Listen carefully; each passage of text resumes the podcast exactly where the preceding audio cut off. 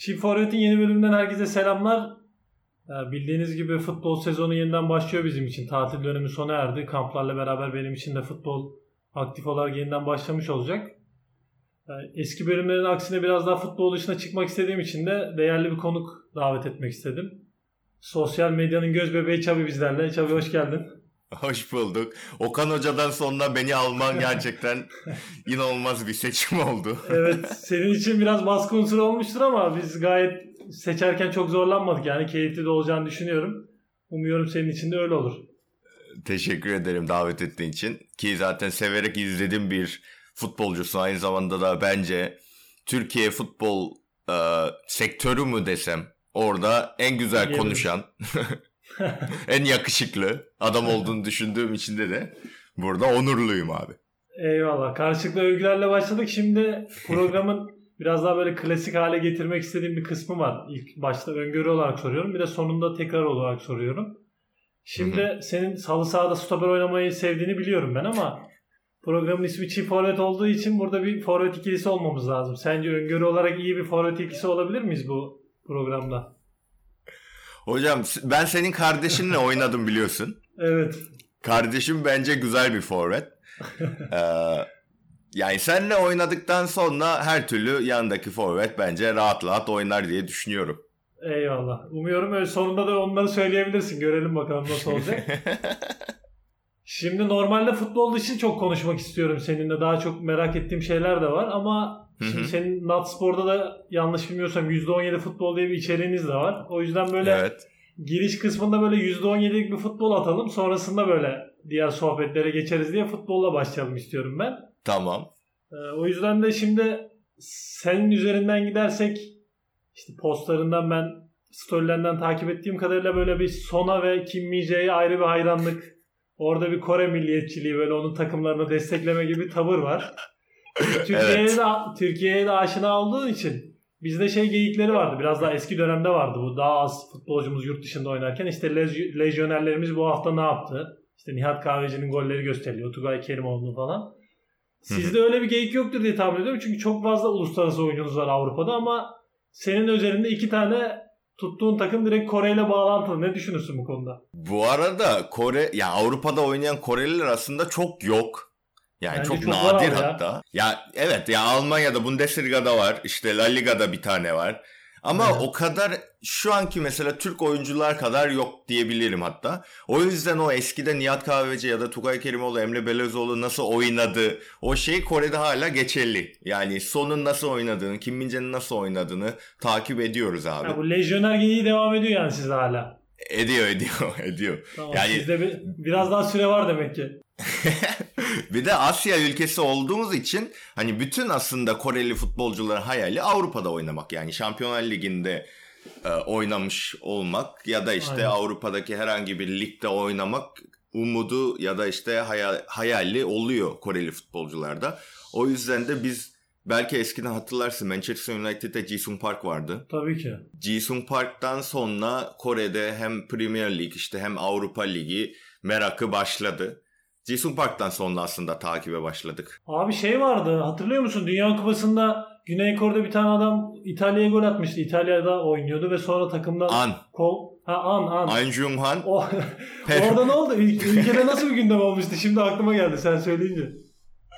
Abi 2002 Dünya Kupası'nda o zamanlar altın gol vardı biliyorsun. Altın aynen. gol attı İtalya'ya karşı. O sırada da Peruza'da oynuyordu.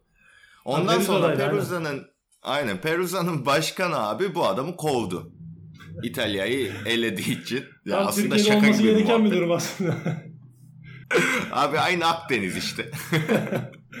aynı o yüzden adam kovuldu. Zaten onun çok çok iyi bir oyuncuydu hatta. Bizim işte Kore'nin Del Piero'su gibi bir futbolcuydu. Tabii böyle Serie A'da oynuyor abi sonuçta Second striker.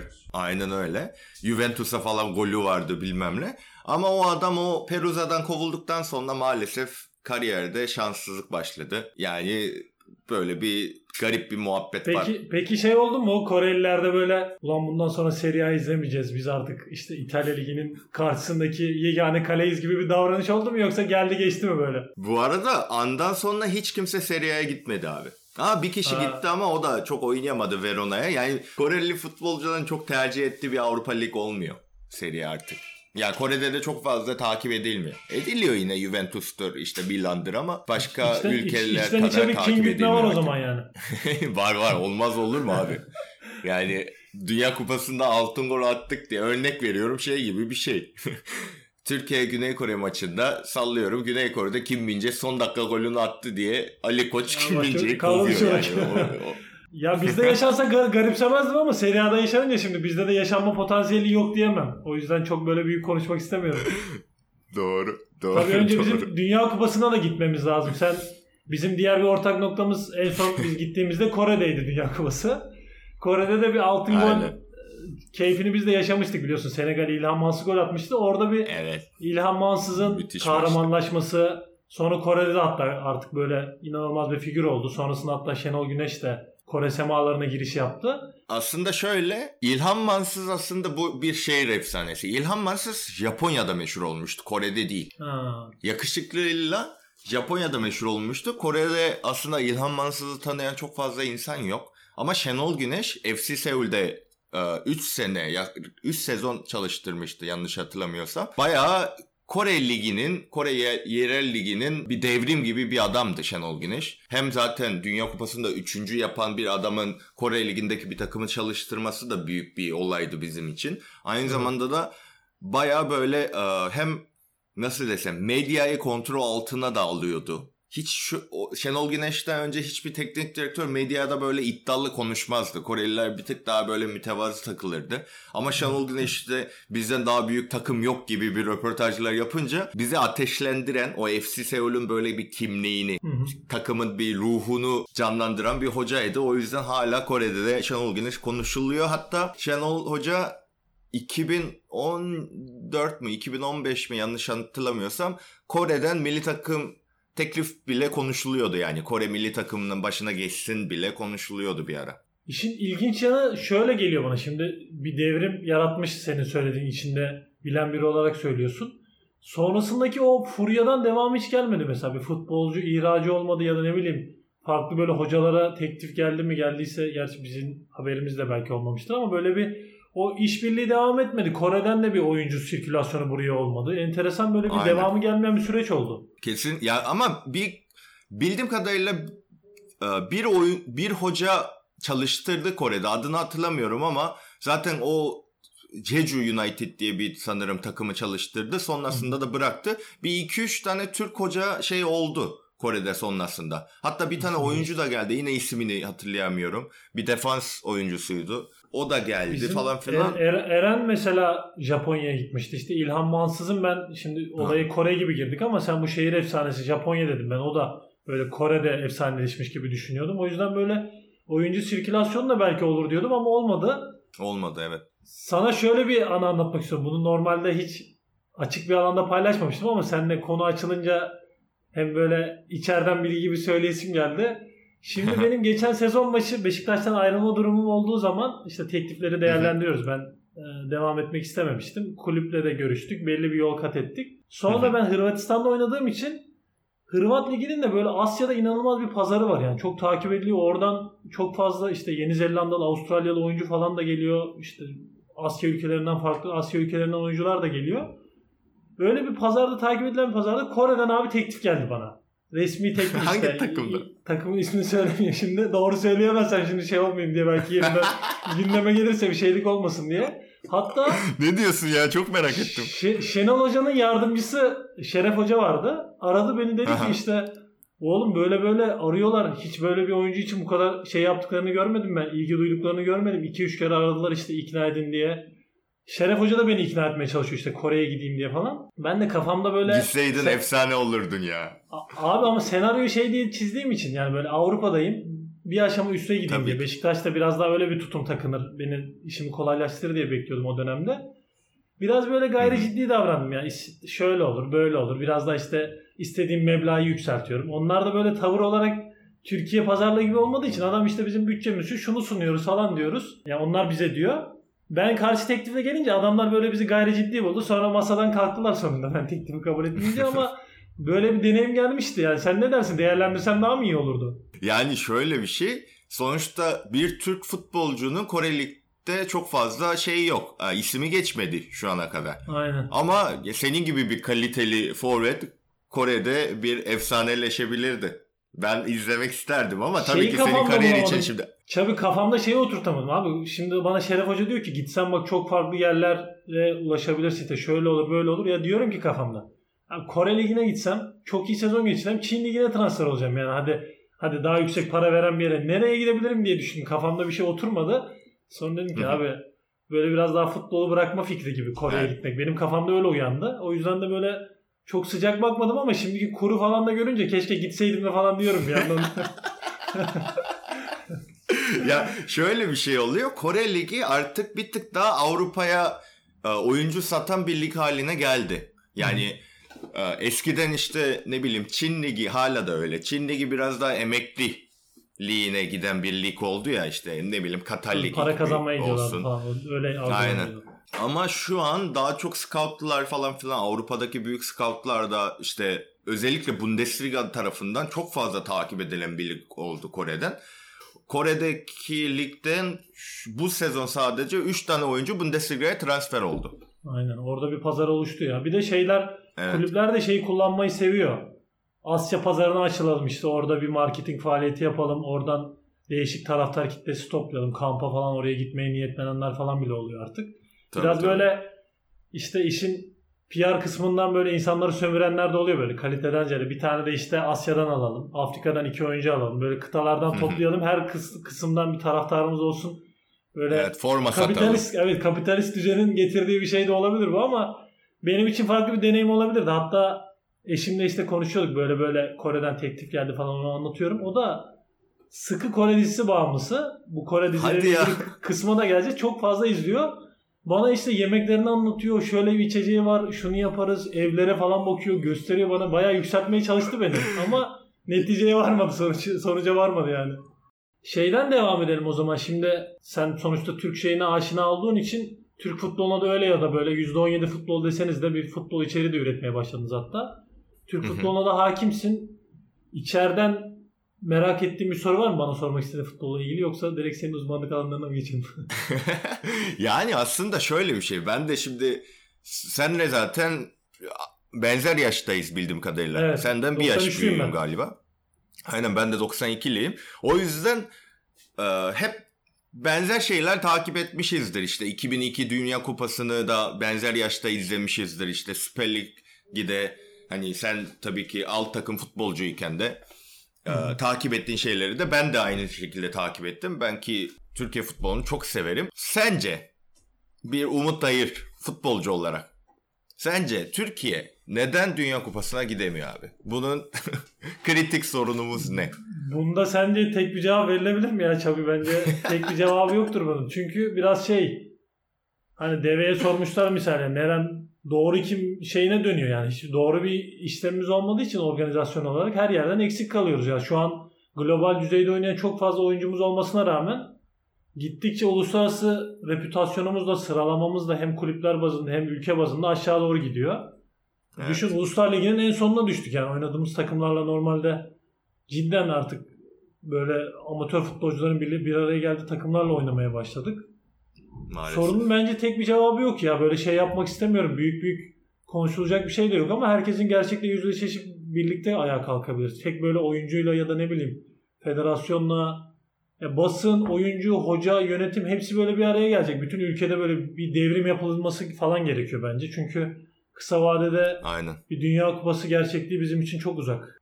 Ne yazık ki öyle. Yani ben çünkü aynı zamanda da şundan üzülüyorum tabii ki. 2002 Dünya Kupası'nda hem 3. olan Türkiye ile 4. olan Güney Kore'nin son 20 senesine bakıyorum. Tabii ki yani Güney Kore'nin Dünya Kupası'na çıkma ihtimali bir tık daha yüksek. Sonuçta Asya evet, e, kontenjanından sayıldığı içinde de aynen öyle. Avrupa'da olsaydı belki Kore daha farklı bir yerde olurdu ama Kore'nin 20 sene içinde alt yapılarına çok fazla yatırımı var ve bunu da artık görüyoruz. İşte e, Son'un çıkması, hı hı. ne bileyim e, Kim Mince'nin çıkması gibi böyle bir futbolcuların çıkması. Bu arada Kim Mince ile karşı karşı oynadın mı abi? Oynadım. Onunla da ilgili bir anım var. İlk e, ilk yarıda oynamamıştım ben. Sonradan girmiş. Çok kısa bir süre oynadık. Böyle çok ikili mücadelemiz olmadı. İkinci maçta ilk 11'dim. 5. dakika falandı. 1-0 öne geçtik. 10. dakika beni itti. Kalçamın üstüne düştüm. Sakatlandım çıktım abi oyundan. Adam da geldi. Abi hatırladım şimdi. 10 kere, 10 kere falan özür diledi benden. Yani çok böyle nazik de davrandı ama biz şey sürecimiz oldu. Ondan rövanş alacağım da. Önümüzdeki sezon ayrılmazsa eğer bir rövanş sözüm var içimde tuttuğum. Kasti yapmasa Abi. da net bir gol pozisyonuydu. Yani böyle ben uzanacakken topu böyle küçük bir ne penaltı ne değil böyle küçük şarjlar olur ya böyle tam böyle şeyle karışık profesyonel bir hamle. Öyle beni itti dengesiz bir şekilde düştüm böyle kalçamın üstüne. Hiç yaşadığım bir garip bir sakatlıktı yani böyle. Bir hafta böyle yürümem falan zor geçti. Böyle kalçamın üstüne oturamıyordum. Değişik Abi, bir sakatlık tüm, yaşattı bana. Tüm Kore halkı adına özür dileriz. Yok o yeterince özür diledi ya. Böyle içimde şey kalmadı işin şakası. Çok böyle kasti bir hareket de değildi ama böyle bir anımız oldu ya şeyle Kim Min Tam test edemedim ya. onun gücünü yani. Ama izlerken mesela hani izledim mi bilmiyorum ne kadar takip edebildin tabii ki hafta sonu sen de maça çıktığın için ama Hı. ya gerçekten zor bir stoper gibi gözüküyor mu? Onun mesela Avrupa'da sence Kesin yeri zor. olabilir mi bir futbolcu olarak? Kesin zor çünkü stoperlerde şöyle genelde klasik stille ayrılırken işte bazıları çok kuvvetli stoperim olsun ben biraz daha yerleşik savunma oynayacağım. Stoperim alanı kapatsın yeter istiyor. Bazıları hücum oyuncağı için oyun kurulumunda söz alsın istiyor. Bazıları çok defans hattını öne çektiği için savunma arkasına atılan toplarda o çabukluğuyla alanı kapatsın, hızıyla alanı kapatsın istiyor. Kim min artısı bence hepsinin standart üstü düzeyde olması yani bütün özelliklerde standart üstü bir seviyede. O yüzden de e, zaten çok bana düşmez de konuşulduğu takımlarda seviyesini belli ediyor. O yüzden de er ya da geç bir o seviyesinde bulacaktır bence. Bir de bizdeki işte konuştuğumuz ister istemez bir Kore ile Türkiye kıyaslaması oldu 2002'den itibaren ama Esas mesele o zaten ya planlama programlama olarak doğru bir planlamayla gidemediğimiz için alttan hep şans eseri bir şeyler oluyor. Ama Kore'de işte evet. bir organizasyon olmuş, altyapıya yatırım yapılmış. Ülke olarak da o planlamaya aşina olduğu için Kore, bizde genel olarak ülkede de öyle bir planlama kültürü çok olmadığı için işte anlık başarılar, küçük böyle tesadüfi demek istemiyorum ama böyle bazı şeylerin bir araya gelmesiyle oluyor, anlık oluyor. Sonra yeniden dağılıyor bazı şeyler. O yüzden Hı-hı. biraz karamsarım bu konuda ama Ülkede de öyle ya anlar mesela, ki bir anda şey değişebiliyor. Ya bu son mesela hani bizim jenerasyondaki çocuk aslında. Sonun Almanya'da Hamburg'da altyapısına gitmesinin sebebi Kore Federasyonu'nun Bundesliga ile zamanında bir anlaşması vardı. İşbirliği. Baş, işte Bundesliga'daki scouterları getiriyorlar. Sonra izlettirip yolluyorlardı. Ya o bir kampanya programın içinden giden bir aslında yani aslında federasyonun ürünü son bir nevi Hı-hı. bakıldığın zaman. Ya böyle çalışmalar ya bir de altyapı lig özellikle hani hiç değer verilmediği için de de bence hepsi bu ya. Bu 20 sene içinde Kore Avrupa'da olsaydı da bence Türkiye'nin bir tık daha önde olan bir futbol ülkesi olurdu diye düşünüyorum. Kesin ya. Çünkü küçük bir organizasyon yaptığın zaman zaten önüne fırlamama şansın yok işte. Hep şeyleri anlatıyorlardı bize. Gazetelerde Belçika'nın altın jenerasyonu diye bir gazete sayfasında bütün Belçika'nın şimdiki oynayan yıldızlarını paylaşmışlar işte 10 yaşında, 8 12 yaşında falan bu bantta. Sonra o adamların hepsi milli takımın yıldız oyuncuları olmuş ama bu böyle fairy tale ya işte peri masalı gibi anlatılacak bir şey değil. Bir planın ürünü. O yüzden de çok zor bir şey değil. Yani zor bir şey çünkü sabretmen gerekiyor. Belli bir aşamadan geçmesi gerekiyor. Hem sabrımız yok hem organizasyonumuz yok. İkisi de olmayınca zaten ne bileyim şeye varmıyor. Neyse biz keyifli şeyimizden ayrılmayalım. Şimdi böyle yine karamsar Türk futbolu şeyine doğru, çukuruna doğru yuvarlanmayalım. Şeye geçelim. Tamam. Şimdi scouting olayı biliyorsun futbolda gittikçe evet. değerleniyor. Senin özelinde şimdi YouTube'a giriş sürecin çok erken aslında. Yani görece erken. Benim YouTube'da tanışma sürecim çok daha geç olduğu için sen biraz daha 2012 falan herhalde ilk videoları yükleme sürecin. Yani ya ben aslında en son evet baktım, öyle. Sona kadar gittim 2012'yi gördüm seninle ilgili senin koyduğun videolarda. O yüzden Ama de şeyi YouTuber olarak Aha, evet. Sen söyle ben devamını getireyim. YouTuber olarak başlamam 2015'te oldu. Hı-hı. Ya şöyle düşündüm ben de. Şimdi 2012'de girmişsin ve 2012'de girmek bana göre erken ama birçok insan da 2012'de bir aşama kaydederek bir şeyler yüklemiş içine. Burada profesyonel YouTuber olma sürecinde bir scouting gibi bir keşfedilme süreci oluyor mu yoksa işte ben bu projeleri yaptım yaptım ve sonunda buraya geldim noktasında mıyız? Yani YouTube'da olay böyle mi işliyor yoksa cidden bir scouting için, içinde kendi içinde var mı scouting? Bu arada tabii ki scouting var. İşte ajanslar olsun. Benim şu an beraber çalıştığım ajans mesela 2017'de e, bana gelip işte YouTuber olur musun bizim şirkette bizim şirkette beraber çalışır mısın gibi bir durum oldu. Ki bu bana çok fazla fırsatları açan bir durum oldu. Ama tabii ki bunu kendini scout ettirmek için de de e, ya aynı futbol gibi aslında çabalayarak ne bileyim alt liglerde goller atarak ya da işte iyi oynayarak bir scouterların gözüne girmek lazım. Yani sıfırdan hiçbir şey bazı insanlar da şöyle düşünebiliyor YouTuber olmak isteyen bazı gençlerde. Yani sıfırdan bir ajans beni alsın ben orada bir format üretim. Öyle bir şey olmuyor. Belli bir e, takipçiye ihtiyacım var. Yani ajansların işi sıfırdan birini influencer yapmak değil. Tam tersine influencer olan insanların daha yüksek bir seviyeye, daha fazla para kazanmasına, daha fazla reklam yapa alabilmesine yardımcı olan bir olay. Bir de prodüksiyonda sağlıyor falan filan. O yüzden scout işi mutlaka gerekiyor. Yani bu işte de scout işi dediğin gibi var yani. Bir de sürecin ne kadar zor olduğunu ben eşimden de biliyorum. Eşim de influencer ve sürecin dışarıdan gözüktüğü kadar ya abi iki tane fotoğraf paylaşıyor da bir video çekiyor kısmında o kadar kolay olmadığını aşinayım. Ama işte süreci değerlendirirken şimdi senin mesela projeleri yüklüyorsun. Bir, belli bir yaratıcılık ve cidden bir özgünlük istiyor. Çünkü aynı projeden 8 tane adam yapıyor. Birininki tutuyor. Ya da aynı konsepte milyonlarca video çekiliyor ama 2 tane 3 tane adamın çektiği video konuşuluyor. Burada da kendine has bazı özellikler gerekiyor. Belli bir yaratıcılık ve özgünlük gerektiriyor.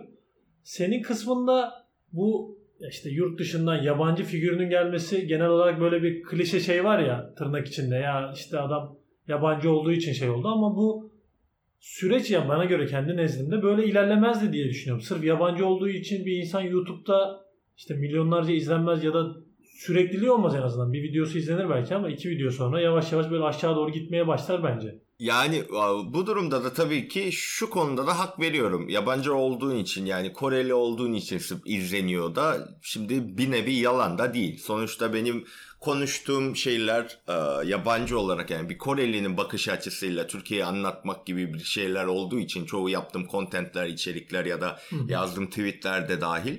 Hani bir tık daha o konuda hak veriyorum ama tabii ki ben de bu kadar izlenmesi için de çaba da harcadım. Yani sonuçta o zaman bütün yabancıların meşhur olması lazım bu ülkede. Tam işte abi demek istediğim oydu aslında. Kore yani Koreli bir sürü insan var. Türkiye'de de yaşayan var ama bu içeriği üretirken Kore üstünden şakalar, espriler yapabilirsin. Bunun üzerinden içerik üretmek garip değil. Farklılığı yaratan bence kişinin kendiyle ilgili. Yani senin ne bileyim sohbet kaliten iyi olmasa ya da ürettiğin içeriğin değeri güzel olmasa bence bu devamlılık sağlanmaz diye düşünüyorum. Çünkü 2012'den itibaren konuşuyoruz. Hadi 2015 diyorsun sen gerçekten tam içerik olarak üretmeye başladın. Üstünden 7-8 sene geçmiş ve devamlı şekilde hatta büyüyerek devam ediyor. O yüzden de böyle işin değersizleşmesi sadece ne bileyim milliyetiyle ya da farklı kimliğiyle, farklı bir sınıfıyla böyle sıfatıyla değerlendirmesi bana biraz şey geliyor. Çok böyle yüzeysel geliyor. Ya zaten şöyle bir şey benim yaptıklarımı işimi takip eden ya da daha önce izlemiş olan insanlar e, beni Koreli olarak görmediklerini düşünüyorum. Yani artık bir tane bir Asyalı çocuk var komik artık Türkçe mi konuşuyor, Korece mi konuşuyor belli değil ama ya bu böyle bir karakter medya dünyasında, Türkiye'nin medya dünyasında var. Böyle bir figür var diye algıladıkları için ben de bu tabii ki bundan çok hem onur duyuyorum böyle bir şey e, yaptığım için de de hem de ya artık o 7 sene 8 sene bence de çok uzun bir serüven. Çünkü benle başlayan YouTuber'lardan şu an hala devam eden, devam ettirebilen ya da influencer'lar diyeyim. Devam ettiren çok nadir insanlar kaldı ki o nadir insanlar da çoğu artık major insanlar. İşte ne bileyim artık 1 milyon 2 milyondan daha fazla insanlara hitap eden insanlar. Aynen.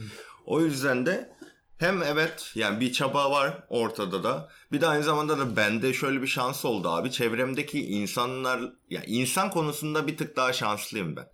Hani çevremdeki insanlar bana hep iyi şeyler getirdi, iyi şeyler öğretti. O yüzden de yani şans da var kesinlikle ve tabii ki çaba da var. Ve burada ayakta kalabilmek için, sektörde ayakta kalma, kalabilmek için çok fazla fırtınanın içinden geçiyorsun ama bir şekilde kalabiliyorsun. Yani bu benim hayalim örnek veriyorum Şampiyonlar Ligi'nde oynamak değil. Benim hayalim bunu uzun süre boyunca devam ettirebilmek yani. Ve bundan çok memnunum. Abi keyif aldığın belli oluyor zaten. Keyif aldığın için de bence bu işin sürekli devam ediyor ama bu işle ilgili İkinci bir gördüğüm e, sıkıntılı durum. Ya sıkıntılı demeyeyim de belki ileride bir problem olabilecek durum.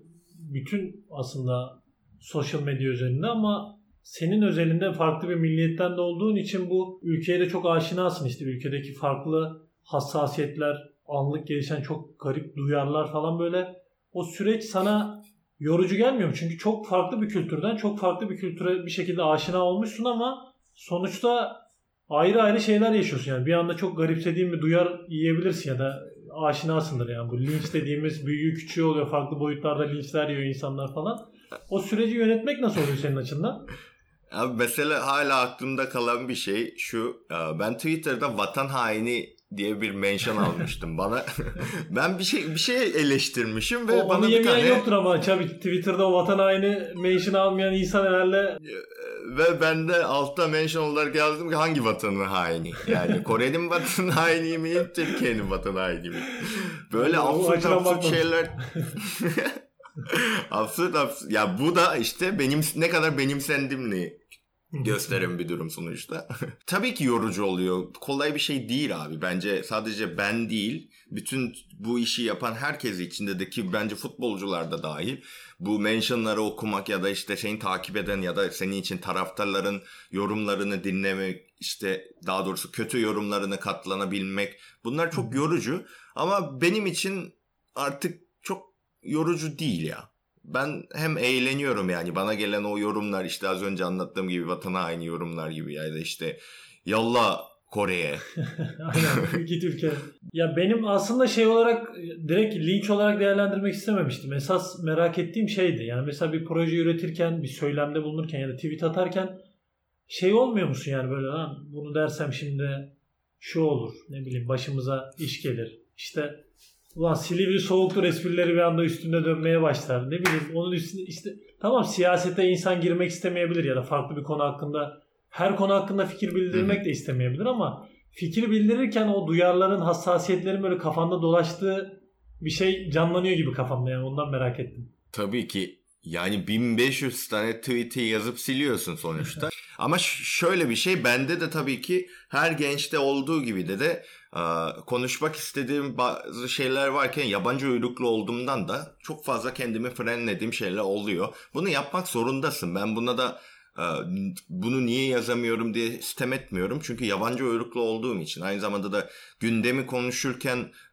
politik mutlaka giriyor. Yapacak bir şey yok. Çünkü biz zaten siyasetin içinde yaşıyoruz. Yani hmm. Türkiye'deki bir benim köpeğim abi şu an. Yok yani benim e, işte markete gidiyorum zaten siyasetin içinde karşılaşıyorsun ya da sokakta yürürken bile işte bunun içinde mutlaka yaşadığın için bunları daha fazla dile getirmek istiyorsun ama oy hakkım olmadığından da çok fazla dile getirmemen lazım olduğunu biliyorsun. O yüzden yani kendim anlatmak istediğim daha fazla şeyler var. Bir gün eğer Kore'ye dönersem kitaba dökerim büyük ihtimalle. Oradan, oradan bir daha gelmemek üzere mi yayınlanıyorsun? o modda mısın yani? Yok abi ben büyük ihtimalle burada ölürüm ya. Keyfin yerindeyse abi. Yaşanacak bir ülke yani keyfin yerindeyse problem yok. Tabii ki. Yani ya şey var ya Twitter'da son zamanlarda trend işte e, Türkiye bir hekim kaybetti, Amerika bir hekim Aynen. kazandı. Yani Kore bir işsiz kaybetti. Türkiye bir YouTuber kazandı yani. Evet. Senin adına güzel bir serüven oldu. İnşallah devamı da bu şekilde gider. Şimdi biraz daha böyle diğer şey konularına geçmek istiyorum. Daha böyle sanatsal mevzulara. Şimdi biliyorsun yeni, yeni bir başka bir linç akımı olarak da bu K-pop. Ben çok hakim değilim olaya ama Türkiye'de büyük bir kitlesi olan K-pop kültürü ve işte BTS, BTS değil mi grubun adı ben? Ona da çok Aha. çok fazla cahilim bu konuda. Şimdi büyük bir kitle var ve onları eleştiren büyük bir kitle var. Burada da bayağı bir savaş dönüyormuş. Ben üstün körü baktım ama şimdi hı hı. normalde 2012'de bu bize yani en azından benim bildiğim kısım 2012'de bu Gangnam Style mevzuyla bir Kore müziğiyle ilgili biz biraz daha bir aşinalık oldu. Sonrasında bu K-pop ve BTS grubu orada oluşan büyük bir kitle takip eden genç bir nesil var varmış ben çok hakim değilim. Ben zır cahil olarak bu kısmı senden dinlemek istiyorum. Bu K-pop olayı, BTS olayları ben çok hakim değilim. Abi aslında K-pop 90'ların e, başından beri Kore'de oluşturan bir müzik endüstrisinden bahsedilen bir olay. ve bir yerden sonra o janr haline geldi. Yani bir, e, bir müzik kategori haline gelen bir durum. İşte bir şirket tarafından strateji çizilerek genç e, yetenekli insanları alarak bir işte boy band ya da girl band gibi bir bir ürün yapıyorlar. Orada da bir planlamadan bahsediyoruz Ama bu aslında. evet evet. Yani aslında bunun komple endüstrinin adı K-pop. Hı hı. Yani Korean pop demek. Ama bu artık bir sanat haline geldi. Çünkü eskiden çok eskiden o üyeler gerçekten ürünlüydü. Artık sanatçıların toplumu haline geldi. Yani örnek veriyorum işte bir grubun üyesi 7 kişi ise 7 tane ayrı ayrı yetenekli sanatçılar hı hı. haline geldi. Artık tabii ki hala ürün denilebilir ama bu bir hmm, kültür eskiden o nasıl b-boy kültürü olduysa, nasıl hip hop kültürü olduysa bir K-pop endüstri adından çıkıp bir kültür haline geldi. Yani bir sanat haline geldi şu an. İşte klipleri izlediğinde Amerika'da izleyebileceğin standart kliplerden daha farklı klipleri izleyebiliyorsun. Daha kaliteli bir şey izleyebiliyorsun. Aynı zamanda da nasıl Amerikan pop'ta biraz daha cinsel şeyler ya da ne bileyim biraz daha çocukların gençlerin takip etmesine çok fazla böyle gerek olmayan şeyler konuşuluyorsa K-pop'ta da tam tersine bir tık daha böyle biraz gençlerin daha genç hayali hakkında. Evet evet gençlerin hayali biraz daha genç aşkından bahseden böyle şarkıların çıktığı bir haline geldi. Özellikle BTS o şekilde dünyaya yayılmış oldu. Yani ee, Türkiye'de de muhafazakar kısmı biraz daha dindar kısım mı diyeyim. Dindar kısmı K-pop'a aşırı karşı çıkıyorlar. Çünkü makyaj erkeği hmm. işte e, dans ediyor. Bir tık daha eşcinseli temsil ediyor gibi algıladılar ki K-pop asla eşcinseli temsil etmiyor ki ben hiç öyle biri değilim. Yani nasıl desem öyle bir insan değilim ona karşı olan kitleden değilim ama doğru ne demek istediğini anladın. Doğruyu söylemek gerekirse gerçekten K-pop LGBT ile hiçbir alakası olmayan bir durum. Ki olabilir yani, oradaki kısım aslında çok tepki gösterilebilecek bir kısım değil. Sonuçta sanat içerikli bir şey üretiliyor ve sanat yani adı üstünde. Aynen öyle. Ama bence ki Z kuşağın K-pop'la ilgili K-pop'la tanışması bir nevi e, vizyonu açan bir şey olduğunu düşünüyorum. Sonuçta bir kere Korece şarkı dinliyorlar abi. Senin çocukların bambaşka ül- dünyanın bir ucundaki bir şarkı kültürüne merak sarmış. Yani bu hem çocukların için bakış açını açan bir şey hem dünyayı öğrenmiş oluyor. Ha bu o ülkede böyle şeyler oluyormuş. Ha bizle bu şekilde farklıymış gibi böyle öğret hem öğretici olacağını düşünüyorum. O yüzden de ya bunlar hepsi gelip geçici. Yani o boomer tayfasının ya hayatımız boyunca insan tarihinde hem boomerlar olmuştur evet, hem Z kuşağı her zaman olmuştur. Yani onlar bitmiyor abi. Biz de bir gün boomer olacağız. evet bir dönem gelecek. Ne zaman gelecek? Ben şimdi şeyler geyikleri sende de bazen başlamıştı şey olarak. Abi şimdi gelen gençler işte anlatamıyorsun abi işte söylüyorsun dinleme. O kafalara girmeyi bazen kendi kendime düşünüyorum. Ya ben evet evet. Yavaş yavaş herhalde Korkunç diyorum şey yavaş yavaş o moda girmeye başladım diye kendi kendime söyleniyorum yani. Abi bizim sektörde de hani TikTok ilk çıktığında o TikTok ne ya dedik tabii, yani tabii. ben dedim. Şu an TikTok'u izliyorum. Aynen. Yani o yüzden hani TikTok'u takip etmek zorundasın bir de. İçerik üreticisi olarak bir de şimdi ben eşimden dolayı da biliyorum yani. Süreçte TikTok'la dalga geçerken şimdi o da böyle sürekli yukarı doğru kaydırarak video izliyor. Yani süreç öyle bir ilerliyor ki yani sen dalga geçtiğin şeyin bir anda içerik üreticisi olarak o konumda olabilirsin. Çok garip yani. Çok hızlı işliyor tüketim toplumunda. Aynen. Ya o ana medya haline TikTok artık geldi. Eskiden bir tık daha böyle sap kültürüyken yani hepsi öyle. İşte az önce dediğim gibi insan tarihinde hep her her zaman Z kuşağıyla boomer olmuştur. Yani o yüzden ben o K-pop'la muhafazakar kavgasının da gelip geçici olduğunu düşünüyorum. Çok fazla evet. takmaya da gerek yok. Buradaki şey de şimdi bu kısmı ben bilmediğim için sen anlattın orada da bir organizasyondan bahsettik. Bir de işin sinema kısmı var. Sinema kısmında da epey bir atılım oldu. Belki biz farkında değildik bu içerikler üretiliyordu ama Türkiye hani Orta Doğu pazarına açıldı ve Türk aktrisler, aktörler işte Orta Doğu'da, Arap pazarında böyle çok tanınan bir şeyde durumda şu an. Hatta Balkan'da ben Hırvatistan'da oynarken benim hiç bilmediğim Türk dizilerini adamlar bana anlatıyor işte şu oyuncu çok ünlü işte Cansu Dere'yi anlatıyorlar bana ne bileyim Halit Ergenci anlatıyorlar falan. Şimdi Kore dizileri için dünyada öyle bir durum oluştu. İşte bayağı bir atılım evet. oldu Kore dizileri ve sinema anlamında. Dediğim gibi işte eşim çok fazla izliyor ama bana biraz sana onu sormak istiyorum aslında. Böyle Koreli oyuncuların oyunculukları böyle konuşmaları böyle büyük büyük jest ve mimiklere dayanıyor ya böyle oyunculuklar böyle şaşırdı. Bütün böyle yüzünde hissediyorsun o şaşırma efektini. Böyle hani ilk bebeklere şaşır hadi bakayım çocuğum göster amcaya değer ve böyle şaşırma efektini full gösterir ya. Onlar da oynarken öyle oynuyormuş gibi. O yüzden böyle o moda ben giremedim. Sen şimdi Türk kültürüne aşina olduğun için böyle sana garip geliyor mu o mimikler yoksa Abi bu bizim insanımızın mimikleri. Ben aşinayım hala diyebiliyor musun? Ya kesinlikle bizim insanımızın mimiklerimiz olduğundan dolayı o bir tık daha şöyle yani abartarak aslında oynamıyorlar. Ben senin bahsettiğin şeyi hissedemiyorum mesela Kore Hı-hı. dizilerini izlerken. Tabii ki bazı pembe diziler var. Hani televizyon dizilerinden bahsedeyim. Hı-hı. Orada kötü oyunculuk görebilirsin ama genel olarak ben mesela bahsettiğim ki böyle yorumu çok fazla duymuştum din, şey arkadaşlarımdan da ya ben Kore dizileri izleyemiyorum işte. Oyunculuk bana böyle tam doğal gelmiyor de, diyorlardı işte. O hmm. ama böyle e, gerçekten de Kore'deki kültürün bir parçası yani o mimikle anlatmak, mimikle konuşmak. Ya o yüzden bana mesela abartı gelmiyor ama buna alışık olmayan insan içinde de tabii ki garip gelebiliyor. Şeyi görmüşsündür belki. Bu Nuri Bilge Ceylan'ın Ağlat Ağacı filminde bir kesilen sahne var işte. Şey kamera arkası daha kesilen sahne değil de ee, ismi neydi? Kadın oyuncumuzu unuttum da böyle kaza atma işte böyle ani atma falan diye sürekli tekrar tekrar çektiriyor beni Nuri Bilge. Yani ya bu oyunculukta sizi bunu öğretmişler ama akışta böyle değil falan diye böyle küçük de bir ders veriyor orada. Şimdi o dersi görünce şeyi düşünemiyorum. Nuri Bilge Ceylan işte bir Kore dizisinde ya da Kore filminin başına geçmiş bu mimiklerle falan adam böyle herhalde kalp krizi falan geçirdi. O yüzden böyle benim oyunculuk tiplemem öyle olmuş. Böyle çok belli etmeyeceksin, şey yapmayacaksın gibi. O Koreli oyuncuların büyük mimikleri görünce de bana şey görüyor böyle.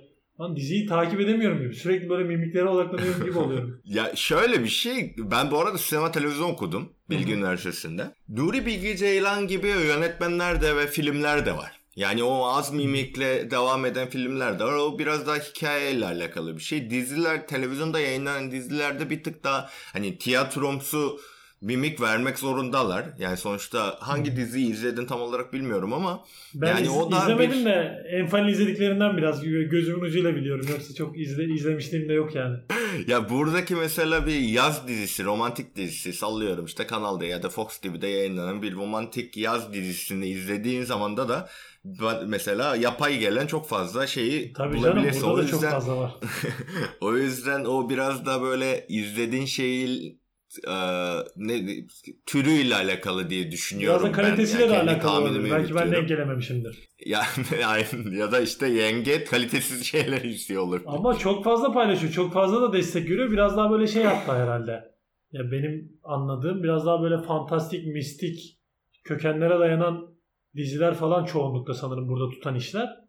Onlarla ilgili bir şey anlatıp duruyor ama tam da böyle şimdi ya. sürece hakim olmadığım için.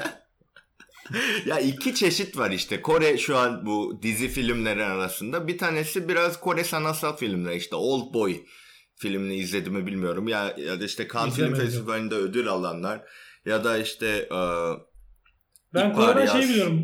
E, işte Okça ile beraber Bong Joon-ho'ya biraz şeyim olmuştu.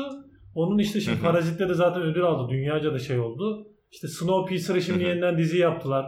O yönetmişti yine. O mesela büyük bir sükse uyandırdı ama mesela Koreli yönetmenler kısmında da belki çok farklı ayrı türlerde film çekenler varsa da ben çok onlara da aşina değilim. Belki öyle bir oyun yargım olduğundan da olabilir ama Bong Joon-ho üzerinde onu takip ediyorum şey olarak, özel olarak yönetmen olarak. Bong Joon-ho iyi, çok iyi adam. Ya şöyle ben Türkiye'de işte ilk 2011'de üniversiteye girdim de sinema televizyona. E, film history dersinde, film tarihi dersinde Kore sinemasını öğretiyorlardı bize. Yani ben de Kore sinemasını bu kadar dünyada konuşulan bir şey olduğunu bilmiyordum ki şu an Kore'nin dizileri daha çok böyle ne bileyim kül, popüler kültür şeyler konuşuluyor ama sanatsal olarak Kore filmi her zaman uzun zamandır devam eden e, bir sinemaydı. Anladım. Ya o yüzden bunların hepsi yani. bileşimi. Benim biraz cahilliğim yani. Aynen. Hakimliğiymiş. Ya, ya estağfurullah abi. Popüler kültürle o sanatın şu an birleşimi böyle bir sinerji oluşturdu. Bütün dünyaya yayılmaya başladı. ya bir nevi bu arada Türkiye'ye de benziyor yani o konuda. Yani dünyaya yayılması konusunda da şey konusunda da çünkü dünyada şu an en çok yurt dışına dizi satan birinci ülke tabii ki Amerika. İkincisi Türkiye, üçüncüsü Güney Kore'ymiş. Tamam bilmiyordum. Ya biraz tabii ki pazar, pazarın büyüklüğü de ilgili. Şimdi işte Kore pazarı tabii, daha tabii. büyük bir coğrafyaya satıyor. Şimdi Türkiye'nin sattığı Orta Doğu pazarı da nüfus olarak çok büyük ülkeler olduğu için yani zaten Bu şey... arada Latin Amerika'da da çok fazla izleniyor. Evet orada yani da izleniyor. Şey Türk fil şey Balkanlarda dizileri. da çok izleniyor. Yani sonuçta bir kültürden gelen bir işte Osmanlı döneminde Balkan Yarımadası'na işte Balkan kısmına hükmettikleri için Afrika'da belli bir kesime hükmettikleri için falan zaten oradan gelen bir kültürel bir kesişme var. İster istemez insanlar da sürece aşina. Mesela bizim artık çıkmaya Aynen. çalıştığımız iki saatlik ya bu dizi şeyleri olur mu diye oyuncuların isyan ettiği süreçler sonradan 10 sene sonra mesela oraya yolluyorlar. İnanılmaz tutuyor. Cidden böyle bir sirkülasyon garip o dizi sektöründe. Evet evet çok çok hem enteresan hem garip ama Türkiye'de tabii ki şu ilk önce Türkiye'deki bütçeler hala az. Çekilen diziler olsun, filmler olsun hani bir ekonomi kısmında hala eksik var çünkü hala yatırımlar az. Yani bence benim düşünceme göre. Ve ya o yüzden de garip garip komedi filmler çıkıyor hala. Biz buna maruz kalıyoruz. Sadece gişe gişe olsun diye çıkarılıyor değil mi? Evet ya da işte sadece gişe olmasa bile abi televizyonda arada izliyoruz ya TV'de evet, ilk evet. diye işte bir tanımadığımız Başka bir komedi filmi yayınlanmamış. Sadece buna satabilmek için. Aynen.